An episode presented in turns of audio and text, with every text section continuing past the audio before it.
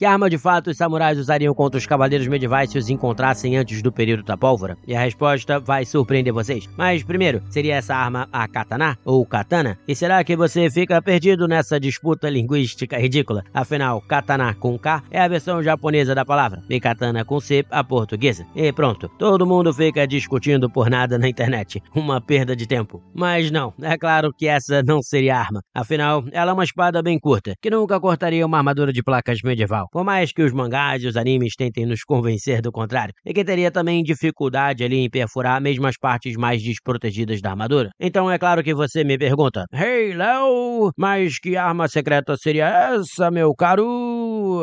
E eu já chego lá, mas primeiro temos que falar de uma arma que seria sim efetiva contra as armaduras medievais. E falo aqui da Yari, que é a lança utilizada pelos japoneses. E é claro que a lança, como sempre falo, foi a rainha de todas as armas na guerra. E sim, elas seriam efetivas, podendo perfurar ali as partes mais desprotegidas das armaduras, como nos joelhos, na linha da cintura, pescoço, axilas e etc. Mas convenhamos, apesar da vantagem do alcance, ter que acertar essas áreas torna a coisa meio difícil. Então a gente para e pensa, será que haveria alguma outra opção? Uma opção melhor? E a resposta é que sim. É claro, senão eu não teria feito esse vídeo, não é mesmo? Mas para isso vai ser bom viajarmos na história, como sempre. Isso vem já. Só que antes disso, eu vou revelar a arma para vocês, porque eu sou muito bonzinho. E falo aqui da Kanabo. E perdão se eu tiver assassinado a língua japonesa, como os samurais assassinavam seus inimigos nos campos de batalha. Mas se trata, é claro, de uma arma lendária, que tem lá suas representações também em animes, em mangás e na própria mitologia japonesa. E pra surpresa de zero pessoas, elas foram criadas justamente para enfrentar os samurais, que seriam aqui o paralelo aos cavaleiros medievais no Japão daquela época. Afinal, tais samurais possuíam armaduras que eram bem mais intransponíveis do que usado na época. E a melhor solução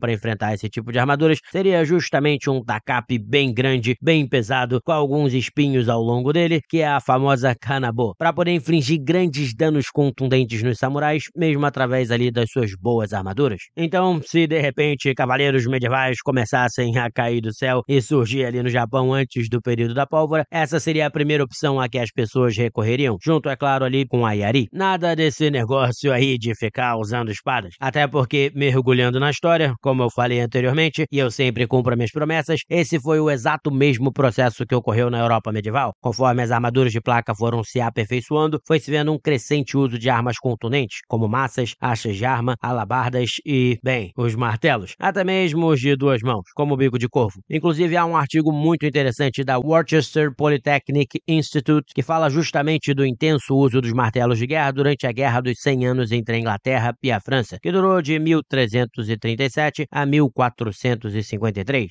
O que significa que alguém errou nas contas, ou fez ali uma aproximação. Mas sim, no artigo é revelado que os martelos de guerra eram usados não só pelas infantarias, mas pelas próprias cavalarias para poder quebrar as armaduras pesadas dos seus inimigos. Tal era aí o poder de resistência que tais armaduras tinham conquistado na época. Logo, meus amigos, o que devemos assumir é que a Kanabo seria certamente a melhor arma para que os samurais enfrentassem os cavaleiros. E claro, é possível que com o tempo eles desenvolvessem também algo mais próximo a um martelo de guerra, para que o impacto dos golpes ficasse ainda mais concentrado. Mas aí é só especulação. Enfim, espero que tenham gostado de mais esse episódio e até o nosso próximo programa. Grande abraço, pessoal!